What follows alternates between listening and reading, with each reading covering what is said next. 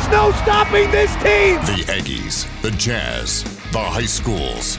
If it's the sport you care about, we're talking about it. Merrill for the lead. He's got it! It's the Full Court Press with Eric Frandsen and Ajay Salvesen. I'd hate to see how you balance your checkbook. I'm telling you, I'd hate to see you general manage a team. Y'all getting paid millions to act like The Full Court Press on Sports Talk Radio, 1069 FM, 1390 AM. The Fan. Happy Friday, everybody. 401 your start time here on 1069 FM, 1390 AM. The Fan. Grateful for you all to be joining us, however and wherever you're doing so from. Also streaming on 1069thefan.com, carrying us through on the 1061 1069 The Fan mobile app.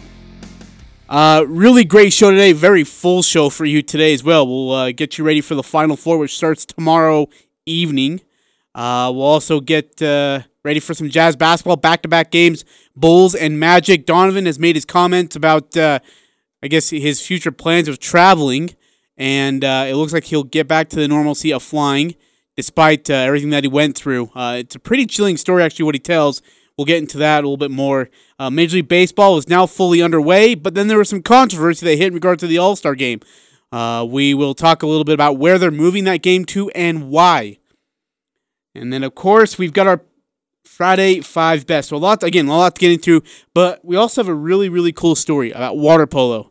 And I know you're thinking, wait, water polo? Like, what? What's cool about water polo?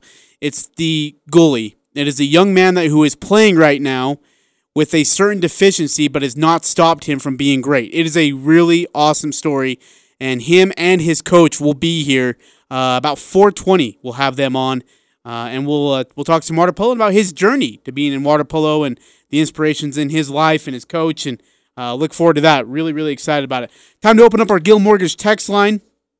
Uh, if you're new to the show, it's uh, it's a pretty simple thing. If you're not new and you're a veteran of the show, you know the drill. 435 339 0321. Again, 435 339 0321 to text into the Guild Mortgage text line, uh, where Guild Mortgage, uh, along with Kerry Nilton, have been serving Cache Valley for 20 plus years.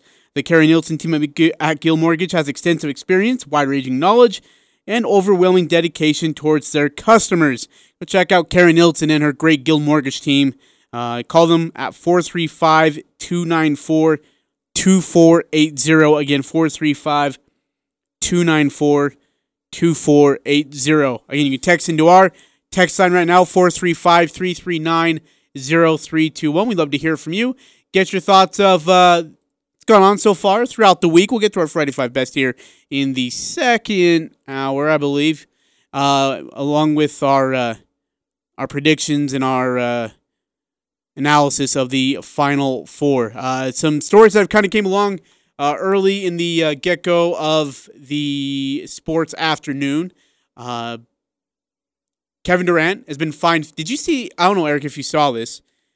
Kevin Durant was fined fifty thousand dollars because of some comments that he made, which were absolutely derogatory. But like over, I think it was over Twitter or over InstaFace or something, where he was upset with Michael uh, Rapper, Ra- Rapaport, Rapaport. Rapaport. Thank you. And I mean, it, like, and and Mike and Michael has a big mouth. He sometimes doesn't know how to keep it shut. But for an NBA star to be going after him is just dumb. Like, block him, mute him. I don't know if you can do that on InstaFace or InstaChat, but do it. And then you don't have to deal with that kind of stuff. That's I'm glad that he was uh, hit with a fine. yeah. I mean, that- the comments in me were not good. no, to- ho- totally inappropriate. Mute the guy though. Like like block him. If if if he's saying something about you, block him. It's not hard. It's oh, I block a lot of people on social media. Uh, did it about how about this? Uh, Texas Tech uh, learns the hard way about not signing a coach to a lifetime contract. Kansas does it.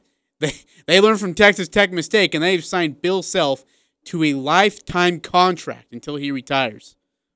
And I don't think Bill Self was going to go anywhere in the first place, but that's uh, that, that's a little nice idea, huh? Lifetime contract. Well, it's interesting because that program is under investigation too. Uh, yeah, it is. That's that's true. He's been there since 03. But part of his contract is um, recognition. Like he will get certain financial compensation for using his name, image, and likeness. That's crazy. So it's a first That's kind crazy. of preview of what could happen to players. That's yeah. There you go. Uh, Coach Self has been to three Final Four since 03, uh, taking over for Roy Williams. Uh, he's won a national championship in 08 over Memphis. They won 14 consecutive Big 12 regular season titles from 2005 to 2018. Won another one in 2020. And uh, and by the way, they were a favorite last year to win the national championship before the whole pandemic hit and canceled the NCAA tournament. So he's had quite the resume and quite the uh, done quite the job over there uh, in uh, inside the Allen Field House for Kansas. And so good move. I, I think Texas Tech probably wished they would have have the chance to do that, but here we are. Uh, speaking of which, uh, in regards of uh, moving back and forth, Donovan Mitchell uh, says that uh, his fear of flying won't keep him from joining the Utah Jazz on future road trips. He plans on getting back on the plane because he realizes, quote, I have a job to do, end quote. Uh, and that he will be on the plane on Sunday and he'll head out with the team. He just needed that one day just to clear and reset his mind, which, I mean, that rightfully so. Yeah, can't blame him. But I think it was encouraging for a lot of fans to hear that that he was Yeah. he, he would be available on future road trips. This uh, wasn't the end of of uh, him. He's not going to pull a um, Kyrie Irving and just you know flippantly you know, decide when and when not to join his team. Uh, but uh, yeah, he uh, he was very open about it, and uh, he says yes, he will be available. He will travel with the team. They have a really big and important road trip coming up. Yeah, really, yeah. Games against Absolutely. Dallas and Phoenix early next week. And Dallas is giving a lot of teams a lot of problems right now, thanks to Luka Doncic, who is just on a tear. I mean, just shredding people by himself. Uh, and then, of course, Major League Baseball announced Friday that it's moving its 2021 All Star Game out of Atlanta. Now, it was supposed to be an All Star Game where they were going to honor Hank Aaron, or excuse me, Hank Aaron, for uh, his great contributions to the game and, of course, his legendary career on the field. Uh, but in a statement that the MLB Commissioner Rob Manfred has said, in or I guess they've released, he said, "quote Finalizing a new host city and details about these events will be announced shortly." End quote. Uh, this is based on the uh, response to a new Georgia law that has civil rights groups concerned about its potential restrict to voting access for people of color. And then uh, Rob, uh, excuse me, Commissioner Manfred continued to say, over the last week, we have engaged in thoughtful conversations with clubs, former and current players, the Players Association, the Players Alliance, among others, to listen to their views. I have decided that the best way to demonstrate our values, excuse me, our values as a sport is by relocating this year's All Star Game and MLB Draft. Uh, he goes on to say they fundamentally support voting rights for all Americans. They oppose restrictions to the ballot box, and that in 2020, MLB became the first professional sports league to join the nonpartisan civic uh, alliance to help build a future in which everyone participates in shaping the United States. End quote. Uh, overreaction, or do you agree with this?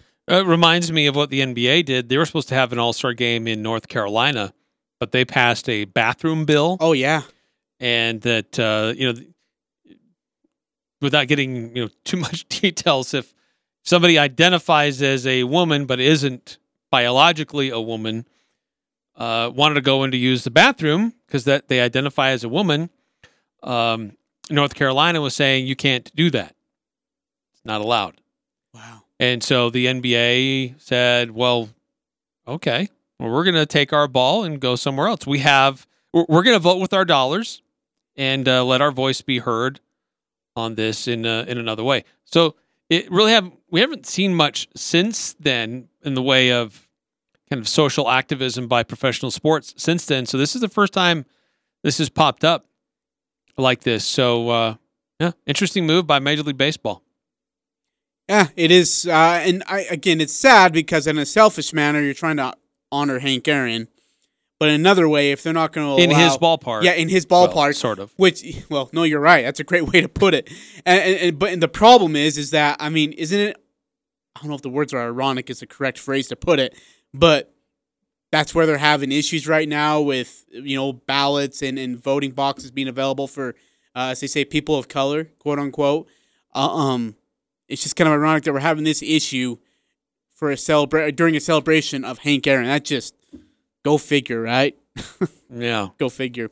Uh, are you a big women's basketball fan? Do you uh, watch the uh, women's uh, portion of basketball? Um, I'll I will check in from time to time, but. I'll be honest, I have not watched a lot of it. Got a good one in the final four. This is that. Uh, this actually starts.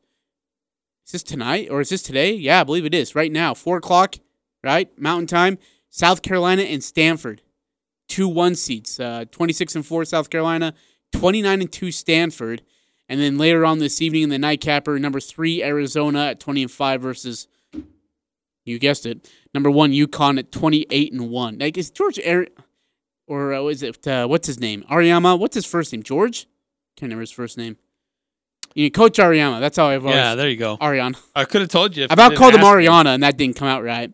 Dude, the thing about it is, it's incredible how much he wins consistently. That guy never. I mean, just I mean, Gino. it is Gino Auriemma. Gino. Thank you. I, about, I can't believe I call him George. Good thing he doesn't listen to our show. But that you know of. yeah, I know of right. He's he's tuned into the 106 on the Fan mobile app right now. Maybe that's who nine three one five really is. oh man! But no, you're right. Dude, isn't it crazy? He just keeps his winning. His record of success is unbelievable. Um, and I love I love watching him in post games. yeah, He's very frank, and he'll people are just uh, he, he like look, it, we don't we don't get here every year just because I always get the best talent. There's great talent that goes a lot of other places. Yep. Just because I'm I'm the coach at UConn doesn't mean that I just walk in and get the best players all the time. dude, this is their 13th consecutive Final Four. Think about that. 13th consecutive Final Four. And people are gonna say, "Oh, it's women's basketball." I don't, I don't care. It's 13 consecutive anything. right to win at that level for so long. It's uh, so incredibly impressive. And by the way, this is their fourth consecutive Final Four without a senior on the roster. they won the championship. Uh, what? eh, let's see, in sixteen. And they'll try to do it again here. I mean, this is just what this guy does consistently with his players is unreal.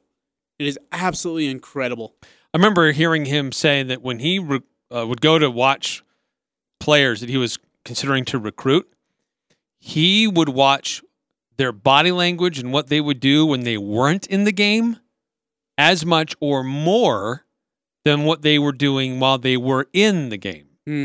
He wanted to see who was a team player, who was excited for their teammates, who was celebrating on the sidelines, who was listening intently to their coach. If they went to the to the bench and they're pouting or they seemed disinterested, he didn't care for them. He, he wouldn't move forward anymore. Didn't didn't care. Didn't matter their skill level on the court. He wanted attitude was uh, was really really important to him. Or I should, shouldn't put that in past tense. It's current. It is very important to him. Again, our Guild Mortgage text line is open 435 339 0321. Eric, don't use the email. Use voice.google. I have, I have pulled up here. It's like totally changed my world. Oh, yeah. I knew I could change your life with just one click of the button. Uh, 2787 texted in I'm so sick of all these people trying to be p- politically correct. There is a right and wrong. It, oh, excuse me. There is right and wrong. It does not take rocket science to figure it out. Where in the world did common sense go? Fair question.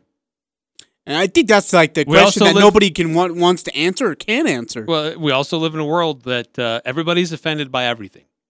That is true. And because of that, you have to overreact and See, overcompensate. and that's you know what, and two seven eight seven brings up a great point, and so do you, because I have to be careful, as sensitive uh, as I am, and I'm probably too oversensitive to the racial issue, and that's and that's something I really have to work on. Honestly, I I really, really have to work on. I have to be better at. I can't overreact to every single thing going on, like, and especially if it's out of my control. Like, if it's out of my, what are you freaking out? Like, there's nothing you can do. I mean, you can continue to try and be a better person by being a good example and, uh, you know, being there for other people and helping them out. But, I mean, there's situations like, for example, uh, I was helping McCall and AJ today do a little thing that their event that they're doing. And uh, we were in a park, you know, putting out some eggs. And then all of a sudden, like, I saw a police cop parked right there. And I just kept looking at him. There's no need to. He's not bothering me. I'm not bothering him. There's nothing illegal going on. I need to quit overreacting to these situations. Like, just common sense. If I don't do anything dumb, I'm not going to get in trouble. But I think there's, but I've just seen so much in so many instances where you think that those um, people of color that maybe they weren't in the wrong, and then you have a police officer, you know, treating them differently than they would maybe in a normal situation with a white person, whatever whatever the case might be. Um, but I, I got to tell you, dude, I've learned a lot more about myself and how I can be better in handling this kind of stuff. But you're, yeah, you're right. Yeah. Um, people get offended over the littlest things now, and I, I, I definitely was one of those guys, and I'm trying to be better about that. Yeah, um, I, I don't know if you saw this earlier, but um, Loyola Chicago's Porter Porter Moser Where's he going? he is on the move. He is He is headed to Texas Tech. Utah State. No, we, No, just kidding. dude, don't Sorry. do It's a that. day late for April Fools. No, he's going to Oklahoma. Wow. Do you think Indiana had a shot at him, or maybe Indiana didn't want to wait that long? Because I thought, man, Porter would have been a great fit for Indiana. Oklahoma got a Geographically, not di- too much different from where he was before. yeah. Oklahoma, though, huh? They That's a great get for the it's a Sooners. good move for the Sooners. That is a great move for the Sooners. yeah. Oh my goodness! And you know what? Good for him. He's been at Loyola for, since 2011. He's been winning at Loyola since 2011. Like, why not? Right? Why not? Good for him. I didn't know he got the gig there. That's great. Yeah. That's awesome to hear. Just so, what- announced within the last hour or so. so Texas Tech and UNC are the other two schools looking for a job, right? well, premier program. Yeah, premier programs. Oh, okay. Well, in that case, Utah State as well. Yeah. Yes. Uh, again, Mr. Hartwell's hoping to have that job filled by the end of next week, by next Friday. He said, if not earlier. So him and Mr. Bovey just continually working on it like crazy. You know, the other day, Yeah. we went through our potential candidates Yeah. who we were thinking of. And uh, I know we had, we talked about him before, but I don't know why I left him off my list the other day. But I realized that I left him off the list, and we should still talk about him as a potential candidate. And that's Tim Miles. Oh, But we didn't talk about his resume.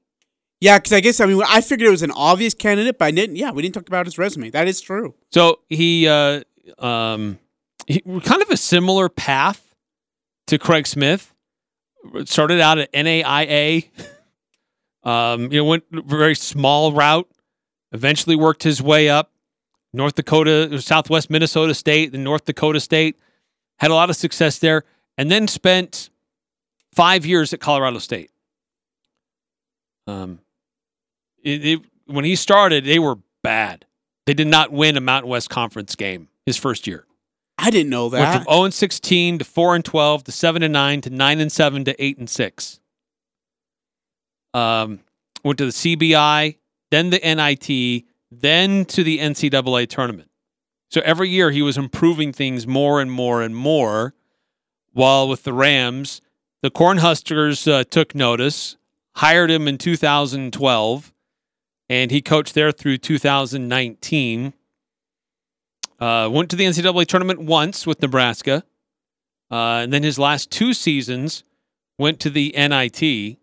Bounced in the first round, and his uh, last year there, he did get to the second round, but uh, eventually losing there. Um, so his career coaching record, 399 and 334. So uh, the thing that's that intrigues me about Tim Miles as a as an option uh, for Utah State, one, he definitely knows the Mountain West landscape. And he was a successful coach in the Mountain West. Um, not always at the top, but he went from ninth to eighth to fifth to fourth. He was improving things every year at Colorado State. And I think that he, I mean, I've mentioned this before. When he was at CSU, I started following him on social media. He's a great character, great communicator. Um, and uh, I think Aggie fans would fall in love with this guy immediately. Yeah, I think, and he's got like you look at Craig Smith. I think he is the creator of Craig Smith Yes. in a lot of ways. Personality on the court, he's got that energy, he's got that vibe. Um, I know a lot of Aggie fans are like, "No, please not Tim Miles," because they look at the numbers and they look at the record and say, "Oh, we can't win." Uh, like you said, he took a Colorado State program who was struggling, flipped it right side up, Yes. and then went to a Nebraska program who could could care less about basketball. when, to- when has Nebraska ever been known for basketball? right? And still had a winning record walking out of there in the Big Ten. in the Big Ten. and it was a very good Big Ten too when he was there. So I, I'm with you. I agree. I, I think you got to understand uh, just kind of situation of, of what Nebraska was and who Nebraska is and what conference that is. But and I, I have a ton of respect for Tim. I would be great. I'd be totally Would fine. he be my front runner? He'd be mine. Considering some of the other guys that are out there, I don't know. Wow, really? I mean, some of the guys that we talked about the other day in current programs with high level of success and uh, have NCAA tournament experience, and this would be a good progression for them to Sure. come to Utah State. Tim Miles has been out of the game now for a couple of years. Uh, he was uh, let go after the end of the 2019 season. Um, and you know, it, would it be a Gary Anderson situation where somebody was at the high level and they come back? Do they is something missing? Is something different for them? Good I don't know. I don't know. But maybe with some time off, he's you know gives him a chance to uh, recenter and figure out where he wants to go and how to move things forward. So I don't know, but um, certainly one that should be on people's radar. Is okay. So uh, I'm going to put you on the spot. Top three list. Is he on there? Of desired coaches to be here at Utah State. He's on Uh, mine. In fact, I've got to be honest. He's on my number one. I love Timmy. I'd be okay with this. I've I've been a like I said I've been a fan of his for a long time. But I, I Um, you know, there's a couple you mentioned, like the Colgate coach. I think would have been really good. Uh, the uh, who's the UMBC guy? He, I think he would have been fine. I don't know what his situation is, but he's done fine over there at UMBC. Beat Virginia as a number one seed, which we figured out that hasn't been too hard as of late. Beating Virginia in the NCAA tournament. Uh, Wright State. Uh, yeah, there's a couple different places that I think there's some intriguing. Uh, UC Santa Barbara, uh, intriguing young, That's when you were a big fan of too. hungry coaches Yeah, that would be able to step in and keep things rolling as but they've I th- currently been established. I think we cannot forget that is it is a stepping stone. Like for some of these coaches, it's Yes. three years of winning and we're gonna go. But again, right with some of those Hartwell's other okay guys- with that. Well, that's true. He's made that clear. He'd rather be doing a coaching uh, search with success than be figuring out uh, is, is the next year going to be better? Yeah. Are we okay with mediocrity? Yeah. But you know, with some of these guys that we've discussed, Utah State would absolutely be a stepping stone for them. For a guy like Tim Miles, I think the question is, would it be an opportunity for him to parlay his way back into the uh, a Power Five position, or after spending so much time there, realizing I could have success and stick around for maybe a little bit longer? Because he's like you say, the grass isn't always greener. on the other side. Yeah, some of those coaches have For figured it out quicker than others. Yep. All right, uh, we're gonna we're gonna take a break. Uh, coming back, we got a tremendous story. Like, I mean, inspiring story. Eric, I considered myself to be very talented about at a lot of things that I do. Um, I'm able to Like you rub my one shoe on after I'm able to scratch my stomach and rub my head at the same time. I can whistle and walk at the same time. You I can, can- chew gun and talk. At You the same can lose pick six, unlike anybody that uh, Well, ever no, I on this show. so I'm not really losing. I'm kind of like throwing it because it was really getting non-competitive there for quite some time. Uh, it's a special talent. By the way, my gift is still being worked on. It says so. I'm not sure when it's coming, but it, it will be. So maybe I'll give like a lollipop per week with interest. You have to come up with something in the interim. oh yeah, okay, yeah. You've waited like three weeks. You're giving me like, I mean, what was that thing? That one, that little plastic paper house. It was in like an Aggie, uh, hey, Old Main with all li- lights up with the blue light. Hey, where did that go? Did you take it? Yeah, you me? threw it away. I didn't was throw it away. I was very I sad. didn't throw it away. It Don't cool be making up stories. And you trashed it. Don't be. I trashed it. Yeah, sad. You know what? I did trash it actually. Westwood One is your exclusive home for the 2021 NCAA tournament. It's only fitting that a season unlike any other comes to a conclusion in the most unique circumstances. From 68 teams down to one, all in the same state. Every basket, buzzer beater, and bracket buster until a champion is crowned. Who will take home the title? Tune in to find out. All the excitement of March Madness right here. On Sports Talk Radio, 1069 FM, 1390 AM. The Fan.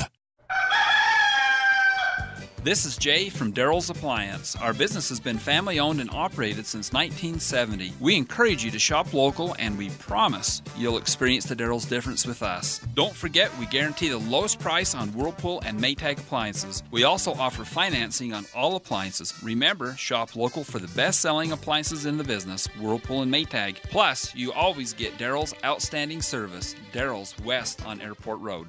There's a lot of strain on various industries right now. Supplies stretched thin as demand is at an all time high. If you are building or remodeling and are looking for ideas for stone to face your home, it's crazy. Coldwater Stone and Tremont and Castlelite and Logan want to take that frustration and challenge away from you. They are a local homegrown business with stone products made by Coldwater and sold by Castlelite. Stop in and make your choice today for brick, block, rock, paver, and tile. Go where the pros go. Online at castlelite.com. Pat Boone on behalf of the 60 Plus Association. COVID 19 still taking lives. Being hit hardest are senior citizens, but highly effective vaccines are now available. Your loved ones may be eligible for the vaccine now, depending on what state you reside in. To find out when you're eligible, please go to 60plus.org, a nonprofit group advocating for seniors. That's 60plus.org. This public service announcement has been brought to you by 60 Plus and this station. I lost my healthy 27 year old son to influenza. Jacob wasn't someone you'd expect to die from the flu. After five weeks of fighting, Jacob died. I'm Dr. Bill Schaffner of the National Foundation for Infectious Diseases. Each year, influenza claims the lives of Americans of all ages, including healthy young adults like Jacob. Visit adultvaccination.org. The new home for the full court press. Weekday afternoons from 4 to 6 on Sports Talk Radio, 1069 FM, 1390 AM. The Fan.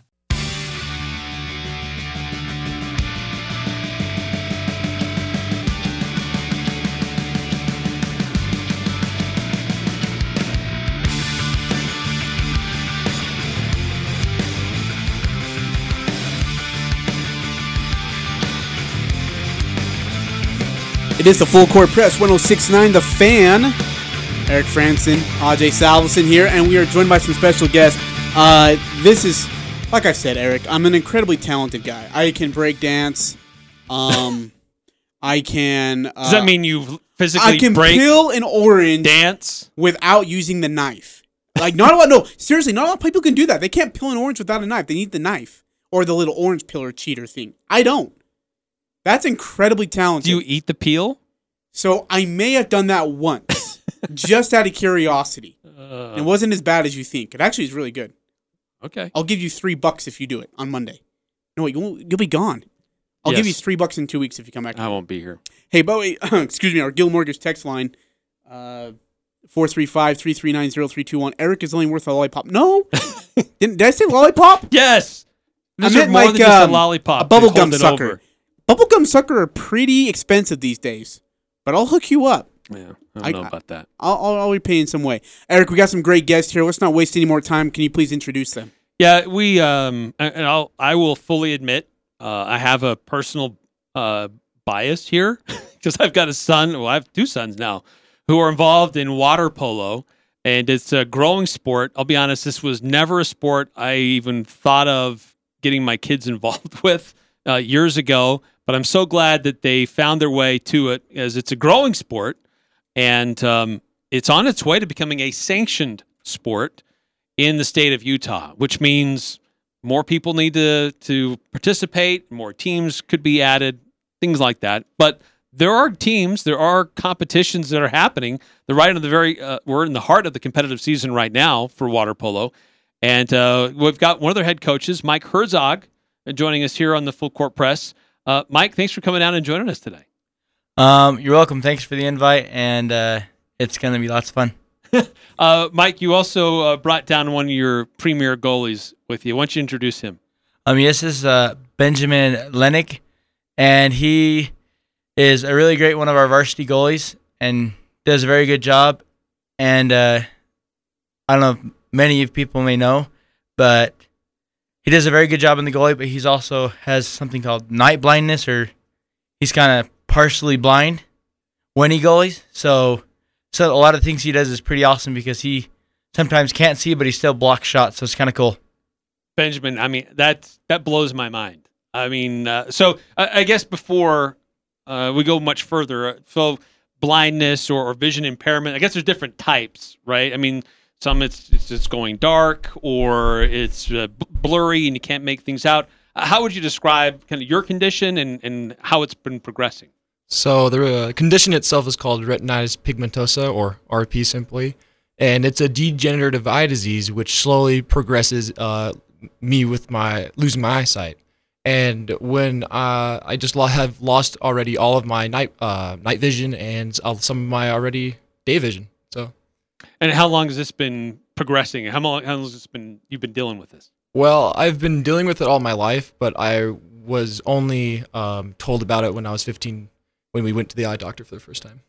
Wow. When did it like actually hit you? Like when you couldn't see at night or when you had those problems? When did it? Do you remember like the first time it hit you? Like, oh my gosh, I can't see. Well, um, I really didn't recognize that. I just thought I was normal. But when I when we were when I was eight, we went to an ophthalmologist and he told me I had night blindness. Wow. So, Mike, from a, a- coach's perspective, you've you've got somebody who's in the pool who wants to be a goalie, but he tells you, "Look, I've got some some vision problems, some things that are going on." Um, does that make you think, well, maybe I should be training somebody else to be my goalie? But what makes you still confident in Benjamin and, sit, and throwing him in there in that goalie position? Because it's not an easy job. So one big thing too is um, when I played about 18 years ago, I played with his brothers who are also goalies. So he comes from a family of really great water polo goalies, and he's done it for six, seven years or so. So he has a lot of that experience, which even though you can maybe not see very well and stuff like that, but he kind of knows where the ball's coming just from having played so long, and he just has that strength and knowledge already that training someone else after he'd done seven years is really hard to train someone up to that level of experience that he already has and knowledge of the game. So at one point, at parts of it, I was like, should I? But then he's just been able to really step up and be the goalie that can we kind of need when it when it when we need it. Yeah, uh, Benjamin, you're you're tall. I know that uh, that is a, a nice added benefit for water polo, especially if you're in the goalie position. How tall are you? I'm 6'4". Oh my gosh, how old are you? I'm um, I turned 18 yesterday. Dude, I was like four foot eleven when I was eighteen.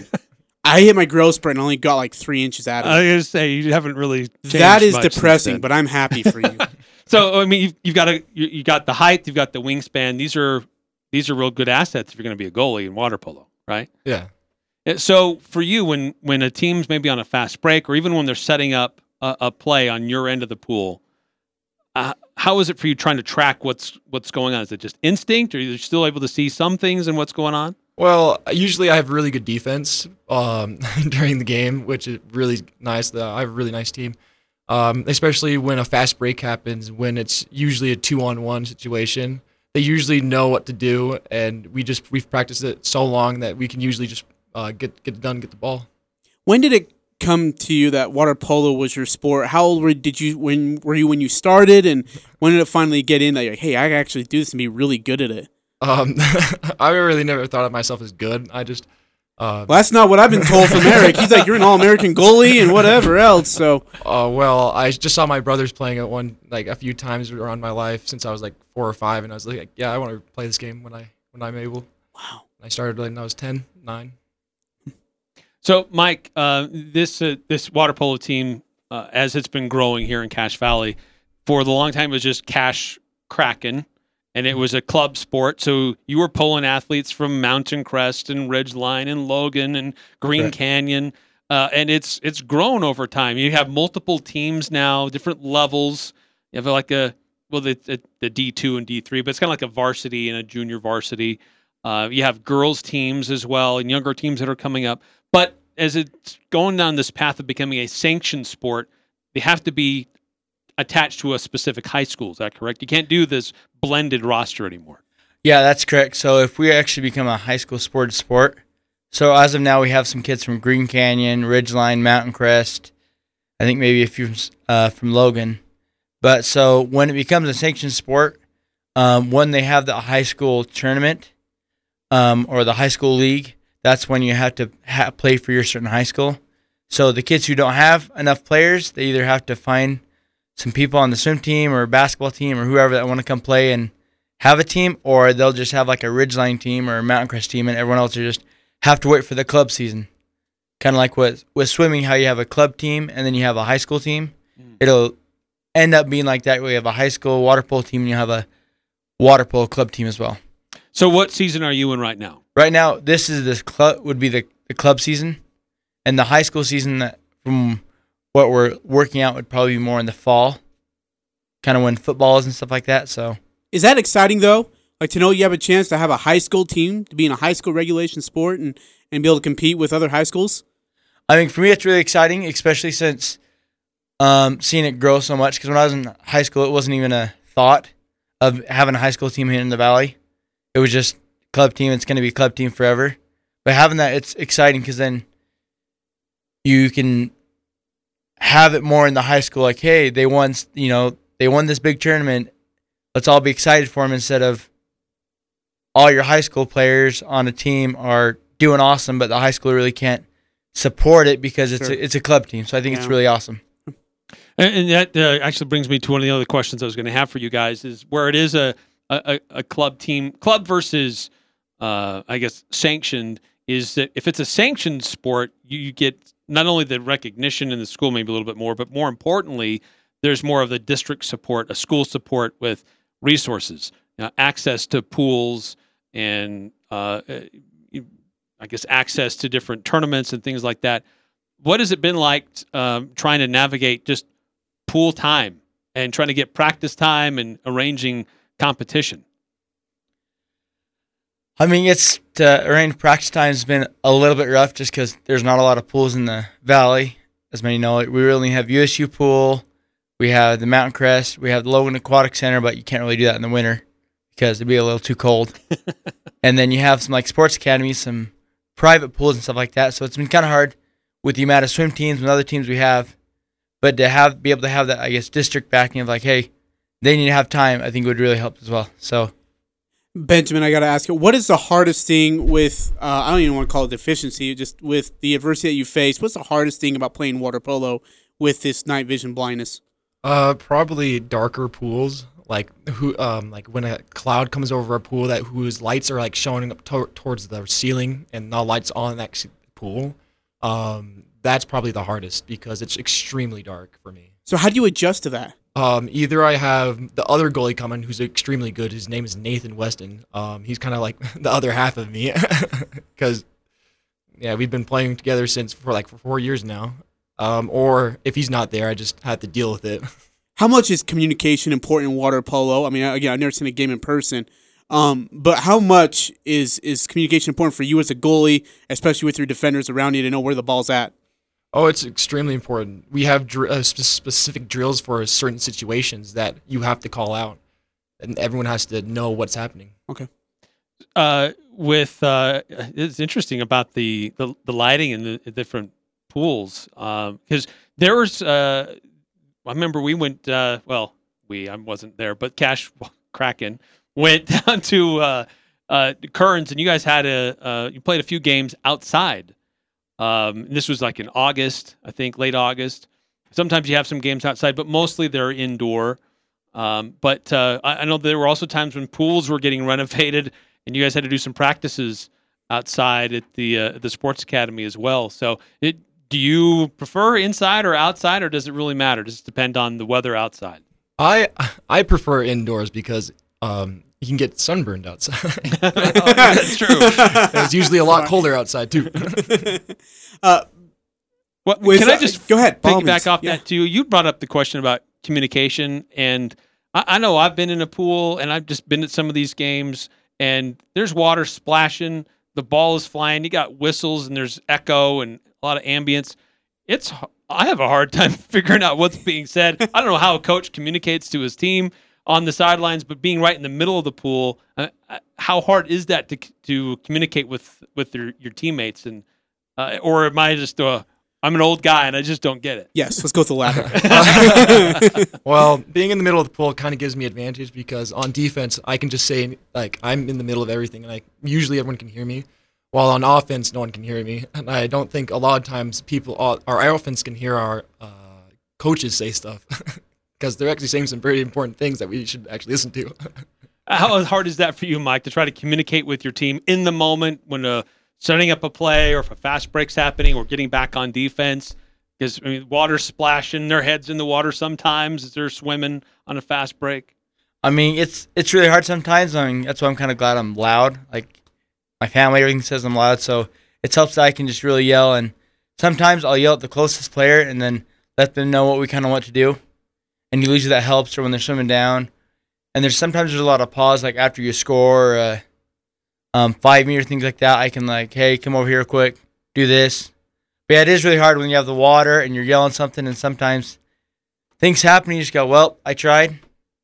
And sometimes with timeouts too is, is sometimes if the ref can't hear you and things, it's just like, I guess I missed that timeout, so I guess I have to wait for the next time. But That's kind of the nature of the beast. Both, Yeah. both teams are facing it equally, right? Yeah, both teams face it, and sometimes you know you can look at the other team. It's like, sorry, I feel your pain. Like when they're trying to call a timeout and then doesn't see it or things like that, or just when both teams are trying to yell at their players and all all you hear is just yelling, and it's quite fun. Uh, Benjamin, I gotta ask you. I was told that there was a lot of cameras focused uh, on, I guess, on you at practice. Um, some of them were kind of in your way. We, you know, quote unquote. Uh, but what has that been like for you to all of a sudden be a story? Uh, you, you seem like a guy who likes to deflect the attention and all the and the, I guess, success to your teammates. But when the cameras are on you, what has that been like? Oh, it's been really nerve wracking, you know, because I'm not really used to it. You don't want a ball to go through too. They're like, "Oh, I'm the best goalie," and then have a ball go through. That one. I just don't want to break a camera. uh, and then for you, coach, as well, you know, having that kind of attention on uh, not just water polo the sport, but on your team as well. What what has that been like for you as a coach? I mean, it's kind of fun just to see it, you know, have a little story about Benjamin and all the stuff he's gone through and all the capability he's able to do, but also just to kind of see that there is people kind of wanting to see that. Because sometimes, you know, you think when stuff happens, you're like, oh, well, no one cares or nothing really happens. But being able to see that there's people who want to see what's going on and see how the community's doing is kind of really cool. That's awesome. Let me ask about the, the team specifically. Uh, the, you're in a season right now, so I guess this is your club. You wanted to give some praise to your boys, don't you? Club? No, I just was. how's the how is the season going so far? And with with the other teams that you have multiple teams that are uh, involved in games right now. Uh, how is Correct. the season going, and uh, how much longer will it go? So first of all, your kids are doing great. So let's make sure he knows that's going on. But uh, he's really, really, uh, what would you? He critiques him a lot, very hard on him. yeah, but That's uh, good. He needs it. yeah. good. So, um, so it's been going really good. We're uh, we've been practicing since about mid February, and we're gonna go till about um beginning of or middle of May is kind of when that state happens.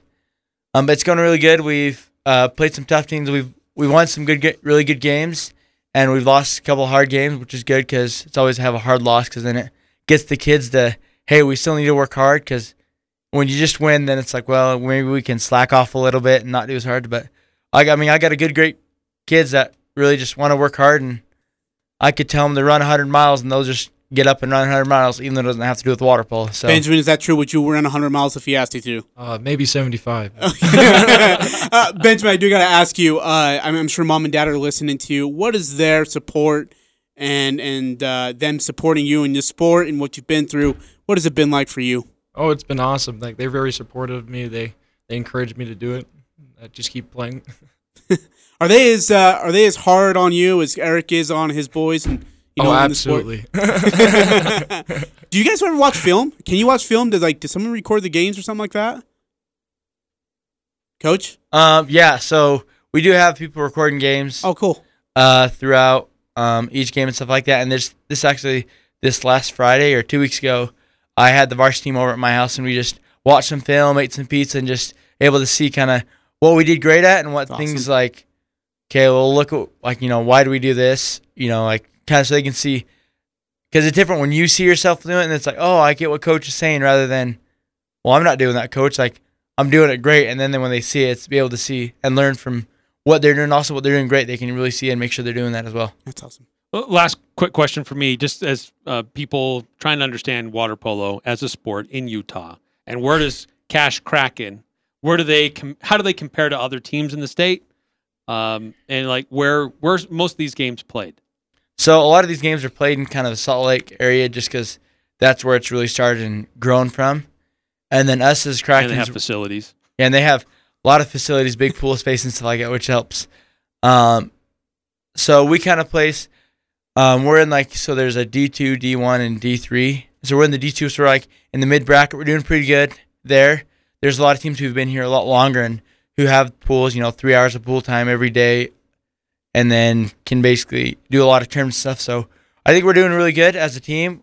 Um, we're probably not one of the top tier of the whole state of all the teams, but I think we're working up to that and we're building to become one of those top tier teams to where people are scared to play us rather than oh it's a Cache it's a Cache Valley team it's, a, it's we're we're working to make it a really tough and good team so organization And there's a team over in Bear River, right? I mean, I guess Yeah. these are the furthest north. Is there a Box Elder team? um there's not a box I don't elder remember if team There was one. there's a Weber team and stuff like that but there's not a and an Ogden team but there I don't believe there's a box elder team Coach, uh, go ahead, Eric. Eric, please. I, I was just going to say there's there are young people that are involved. There's a younger level that people can learn the sport and, and get involved with. There's a, there are girls teams. There's some of them that are mixed, boys and girls. Yep. So they're they're great opportunities for people to, to learn a new sport, get in the pool, and get some good exercise. Oh yeah, we have a U12 um U12 team which is kids under under uh 12 years and then U fourteen team and then boys and girls and so we just if you want to come play water polo, just come find us and then Okay, so I have a question. Can I wear my floaties? So because I'm not a good swimmer, but I can. I mean, I can go for like you know the tackle with the legs and like trip them and stuff underneath the water. See, I mean, I- Benjamin might be six four, but I'll shrink him down to three foot quick. See, but then we could also teach you so you don't need to use the floaties. Wait, you can what? Teach you so you don't need to use the floaties. I would rather use the floaties because I, I'm I'm sure I would screw up somewhere. I Floaties might be one thing, but that, that ring with the unicorn, Dude, that that's the one I something want. else See, that- like with the that might be floaties, you can turn line. and club the guy with the floaty. It, it works every time. It's a trick move I used to do. But when I was just don't don't drop it because you're in 13 feet of water. Then you won't be able to swim. That's true. That's where Eric comes in. Hey, what position would Eric and I play in water polo? Would I be like the forward, like the scorer? Probably. Um, you could you you could be definitely. I mean, it's You'd probably be D hole. because Wait, the it what? depends. That's not even a name. So there's a D hole or point. Oh. So it is. um, but it kind of depends too, because there's some guys who are about you know who are really big and tall, but that they're just not very good in a certain position, and so it really depends on the player and what they can do with their own body in the water. Well, looking at Eric, it's it's it's gonna have to be just stick him in the goal. No, just stick me on the wings because um, stick him on the. Wings. I'm not not in the middle of the action. Don't throw him I'll the be ball. too slow. Oh no, so I think, I mean, learning it, you guys could be kind of anywhere you guys wanted to be. I want to I want to create a new position for you guys, okay? And I think this would really help. Have a sniper, and that sniper just goes under the water and just Pops grabs up the legs. somewhere randomly. Yeah, grabs the legs, trips them. All right, and nobody will even know what's coming. He's called the sniper, and I I won't volunteer for that. Uh, let's have someone else do it because I'm the scorer. But I think if you have a sniper, you ain't gonna lose a game. Funny thing is, I've done that before in games where I just No grabbed- way. Yeah, I just grabbed where like the guy swam on top of me, and then I just I just kind of held onto his swimsuit so he couldn't swim for Oh, about five yeah. seconds. Yeah, that's me. And then I popped up, and there I looked like thinking I was going to be ejected, and the ref didn't look at it, say anything. I was like, "Sweet, I'm still in the game," so I just kept going. See, yeah, the sniper. The sniper never gets caught, but is the most deadliest of them all. I love it. Coach Benjamin, thank you so much. Good luck throughout the rest of your season. Great to have you guys here. Yeah, thanks for having us. Yep, Absolutely. thanks for having us. Appreciate Thanks, it. guys. Good luck. All right, we'll get back to the Memorial Full Court Press. Close up hour number one here on 1069 The Fan. It's the Full Court Press with Eric Frandsen and Ajay Salvesen. Eric, Because I knew you'd when it. you exit the show, you leave the show for the day. You do not text into the show while you're at your boy's birthday party. He's like, hey, Dad, we take a photo? Uh, no, really busy texting into the Full Court Press right now. what is your they problem? were late. I was sitting in the lobby. I had to do something. So you text our show. You are grounded. You are absolutely grounded. Weekdays from 4 to 6 on Sports Talk Radio. 10- Here's what you need to know. This summer's Major League Baseball All Star game will be moved out of Atlanta, and this year's MLB draft will not be in Atlanta as well. A new host city was not announced. The commissioner says MLB supports voting rights for all, speaking against Georgia's new law. The Nationals' entire weekend series against the Mets was postponed. Four Washington players tested positive for COVID. Ten total from the organization are in quarantine. Just seven MLB games on this Friday. Baltimore won 3 0 at Boston, beating Nathan Eovaldi. Among the games tonight, Trevor Bauer and the Dodgers are at Colorado. FS1 will begin its MLB coverage tomorrow. Phillies hosting the Braves, and then FS1 will have the world champion Dodgers playing at Colorado tomorrow night. Women's Final Four is this evening. Final seconds before halftime. A one seed Stanford leading a one seed South Carolina. 31 25. Again, just before halftime. Men's Final Four tomorrow. Oklahoma's new coach will be Porter Moser. I'm Steve DeSager.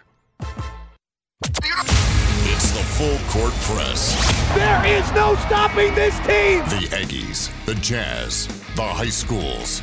If it's the sport you care about, we're talking about it. Merrill for the lead. He's It's the full court press with Eric Frandsen and Ajay Salvesen. I'd hate to see how you balance your checkbook. I'm telling you, I'd hate to see you general manage a team. Y'all getting paid millions to act like The Full Court Press on Sports Talk Radio, 1069 FM, 1390 AM. The Fan. It is the full court press. That is Eric Frandsen, and I am Ajay Salvesen. Happy Friday to you all. Second hour of the show. 501 your start time here on an April 2nd. Beautiful day outside. My goodness gracious, it's gorgeous. Uh, good to have that back. I don't know how long it's going to last, but it's good to have it for now. Uh, a lot to get through here in the second hour. We're going to go through our Friday Five Best. We're going to go through some more thoughts on the coaching search of Utah State men's basketball because, well, that's kind of the hottest topic right now here in the Valley in regards to the Utah State Aggies, with also their Utah State football team getting through their spring uh, spring uh, practices and scrimmage, which will be on April 17th. Uh, that'll be open to the public as, as of right now. Will be open to the public and free. So get out there and watch uh, this team. You're going to love the way the defense looks. You're going to love what you see from the receivers and running backs. Uh, it's good, hard, physical football, and that team wants to run fast. And as Coach Anderson said in his uh, post game scrimmage, in scrimmage number one, they weren't going fast enough. You want to see it more fast, like 2018 fast, like fast, fast. Well, and Ajay, you and I were there. They were moving along at a pretty good clip. Oh yeah, absolutely. And then because if I remember right, Coach Smith is like, "Nope, nah, I wasn't fast enough. We were still kind of Coach slow." Anderson. Oh yeah, what did I say? Coach Smith. Oh shoot. We're, we're, we've Too moved soon. on from that. Guy. Too soon. Oh shoot.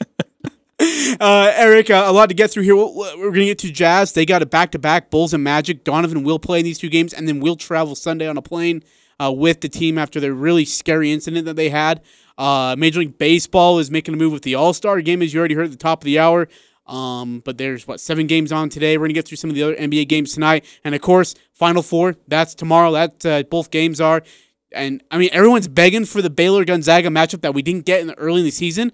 But I got an idea of why I want to see a different matchup and why it would be good for the NCAA as well. And then, uh, well, of course, again, get to our Friday Five Best, which is the five. What do we? How do we title it? The five best coaches from. Five best coaches who stuck around despite their success. Yeah, thank you. Which could be. I mean, we're gonna throw out some names. We're gonna be like, uh, excuse me, but So if you got a with us. recommendation, I'd love to hear it. because Eric and I really didn't prep that. No, I'm kidding. So, 435, which leads us to our next segue. Thank you, Eric. Appreciate you. Uh, our Guild Mortgage text line, 435 339 0321. Again, our Guild Mortgage text line, 435 339 0321. Hey, don't forget, Guild Mortgage. You can select from hundreds of loans and products tailored to your needs. Uh, Guild Mortgage has access to all loans products and can tailor to the perfect loan to you, regardless of whether you are a first time home buyer, investor, new construction, or a seasoned home buyer. Guild Mortgage and Karen Nielsen will ensure your loan is correct and closes on time. Call them at 435 294 2480. Ajay, I've been getting several texts about the our discussion last Okay, hour about why do I have to be the. D hole? Why do I have to be the D hole? I want to be the snitch or the sniper. What? I'd be a great sniper.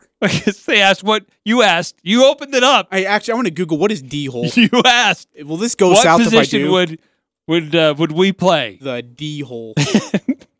And I, I replied saying you would play the D hole. Can't tell you how excited I was to be able to say you would be the D hole. Uh, pretty sure that's not what I'm looking for. Let's try that again. D hole. It's a fox. It's an animal. No, so there's Central, South, and East, Southeast uh, Asia. There's the hole, and then there's D hole in water polo. You really need to explain. Okay, look. As much as we had to explain the snitch, and that guy was clothed. you want me to explain? You want to explain so the the, the hole, whoever's in hole, it's like the, the the front of the pack, the point of the spear Really, there's a spear on the deck. What do you know? for the, the scoring attack. The, the D hole is in, is behind everybody and trying to kind of like the point guard or the quarterback, you want calling the- out where the plays. Do you want the D hole to penetrate a lot? I mean, to get to. No, you want the D hole to hang out in the in the rear. In the ba- in the back. Would you grow up already? Hey, it's the terminology. Yeah, well, you know what? When, you look at You're- me, you're like, you're the you're D hole. You had this stupid Frandsen grin on your face that I always get. and the worst part of like, oh, there's no such thing as a D hole. And the coach comes over and goes, actually, yes, there is a D hole. And uh, yeah, you would fit very well in that spot. And I was like, what? No, not happening. You thought I was selling you out. Coach I is really like, well, actually. uh, Coach Oh, Mike, fetch. Benjamin, they were awesome. Dude, Benjamin's awesome. I and, and again, I said it before. I'll say it one more time. The the thought of hey, it's we, not me. Like hey, the cameras are on you. Yeah, I don't care. They're in my way. I'm I'm I'm like focused on just playing the game. Well, you know, you are the kind of the star, the goalie. No, no, no, no. It's a team. My team does it. My team great helps me. communication. Yeah, it's it's just it's we, not me, and that's what makes Benjamin such a great player, but even a better kid. And I, his mom and dad should be very, very, very proud of him. Well, that ball's flying at the goal. Oh, man. so fast. Hey, have you ever seen a kid get clocked in the face with the ball? Uh, yes. Oh man, I gotta watch those. I mean, those YouTube clips will make your day. Just, I mean, you got you got some guy, you know, who's who's uh who's making a cut, a backdoor cut, and then turns for the ball and bam. Oh, dude, and then they just they're underwater. floaties or no floaties, they're out. Yeah, you would need the floaties. you would. Uh, Eric, let's get to some Utah Jazz basketball. those SOS rings that just they throw off. I love the how you described like the one little uh, circle uh, floaty thingamajigger that had like a unicorn. Unicorn. I'm God, does Eric have one of those? Hmm. Hmm? No comment. Bulls are right now 19 and 27 on the year. They take on the Jazz inside of Vivint Smart Home Arena. They're 10 and 11 on the road. Jazz are right now 36 and 11 on the season. 20 and 2 at home. They've won 20 straight. 20 straight games after starting off 0 and 2 at home. They haven't lost since. That's impressive. Uh, the game is slated for 7 o'clock Mountain Time. It'll be here on this very station on 1069 The Fan. Eric, this is a big two games right here to get some momentum into a bigger stretch, which starts Monday. Right. These are these are really important games for the Jazz to just not let down their guard. Uh, Donovan Mitchell will be back. Uh, be interesting to see how he responds after missing a game. Um, but Chicago is a little bit of a different team than the last time they faced Utah. Uh, Vucevic is now part of their team. Great player from Orlando, uh, and just uh, hasn't been able to play too many games with Chicago just yet. But he is making an impact. So it's more than just Zach LaVine. Um, they've they've got uh, another powerful player, great offensive skill set uh, with a big man in the low post who can draw out and, and hit an outside shot as well. So um, it's going to be a good test for the Jazz. Uh, Jazz are favored by 12 and a half, but um, just how this team, after coming back home after that road trip, sleeping in their beds, being in the comfort of Vivint, playing a little bit more loose, a little more comfortable. Um, and I'm- excited to see how it turns out in, that regard, and just to see Donovan Mitchell back in a uniform on the court with his teammates. Yeah, and here's the thing with Donovan. Now that he's actually um unintentionally got some some rest with a day off, this guy could be ready to go tonight. Like that's a very bad situation for Chicago when you got a rested Donovan Mitchell, who is healthy, but now has had a couple days off to just kind of relax and reset himself mentally. Well, what we've seen with Donovan Mitchell in his first couple of years is that he would kind of wait until the fourth quarter to really turn it on, which his closing ability is awesome, but uh, he hasn't been like had the flip uh, or had the switch flipped for the full game. He's kind of waited. He's deferred a little too much. Uh, but the last I would say the last two weeks, he has been initiating a lot more, a lot earlier, and setting a tone early. Uh, and I think that's made a big difference uh, for his teammates as well to kind of feed off of of how intentional he is at getting the offense going, scoring, putting pressure on the opponent defense. Uh, so that, I've really enjoyed watching Donovan kind of flipping the script a little bit about what we've traditionally known him to do. And how about Jordan Clarkson as of late? He's been wonderful. He's averaging just about 17 and a half points, shooting 34%, actually about 35% from deep. Gobert uh, on a, on a tear right now, 16 points, 14 boards, shooting 66% over the last 10 games for Utah. Like this team, you pick your poison. You want to double Donovan? Great. Here's Clarkson. You want to double Clarkson? Great. Here's Donovan. Uh, Bojan, Ingles can hit. Uh, Mike Conley. Go, yeah, the, Mike Conley's been a great playmaker. And by the way, if you want to come and sneak up on Conley as a big man, he's just gonna float it to Gobert. I mean, it's you you can't Gobert's win so against this team. Oh, he's been great. Who do you think is better in the pick and roll, Conley or Joe? Ooh, Joe's a master. I'd see. That's what I was thinking. Joe's too. a master. But uh, I'll be honest, Rudy Gobert was okay in the pick and roll pre Mike Conley, but he has really excelled since Mike Conley has showed up. Yeah, Because. Mike Conley was a master at that in Memphis, and he's been able to help teach the team uh, how to do that at a much higher level. But Joe and and Derek had a special connection with, with pick and roll actions. Uh, it's amazing. And Joe, you, you, you always just kind of uh, take him for granted about what he can do with his size and just his craftiness when he he has so many different actions he can do out of a pick and roll. who do you give more credit to? It sounds kind of like a dumb question, but who do you give more credit to on the pick and roll success, Joe or Gobert? I mean, Gobert's got to roll with them, and you know, like he's got a big man coming at him. Or is it Joe? Because uh, he, I mean, yeah, you are throwing to a seven footer, which is really easy, but it's getting your man to sink to you so it creates space to be able to get the ball to Gobert. I mean, people, I, I got the question, I think a couple weeks ago is, well, who do you give success on the pick and roll to, Gobert or Joe? And I was like, I gotta ask Eric that actually. You know, both have to be able to be considered dangerous, or Yeah. they don't care. They'll they'll either lax off, they won't they won't commit to one or the other. Uh, they'll just stick with their guy, and they won't get mixed up in the switches there. So both have to be dangerous, and both have to be effective at what they do, um, or else defenses can just kind of be lazy about how they how they handle it, and, and not be worried too much that one of those guys is going to burn you. Uh, 5374 texted into the Guild Mortgage text line. Mitchell for MVP. Boy, he's, he's making a case, but man, I'd say Rudy Gobert is making a bigger case right now. He's been phenomenal. And speaking on the other side right now, Nikola Vucevic, the newest Bull, ranks second on the Bulls right now. He's averaging 22 points in his short stint so far, adding about nine and a half boards and four assists per game. And Thaddeus Young at just under eight rebounds and 12 and a half points per game over the last 10 for Chicago. Uh, Jazz rating two in their last 10. They're averaging about 118 points. They have the league's longest winning streak. 23, yep, and the league's longest winning streak with that 23 and a half assist. What changed? Because they went on a little bit of a skid. I mean, I call it a skid, but it was nothing.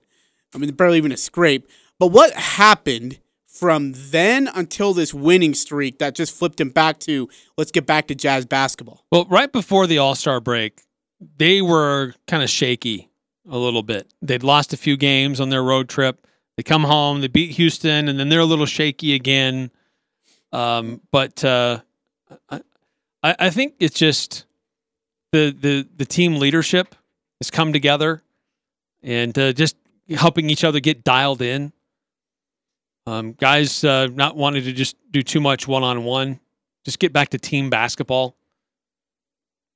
So I don't, I can't really point to a specific person or a specific instance, but it just seems like when they were in that rough patch, not that they were infighting, but they just didn't seem to be together. That connectiveness. But um, Good point.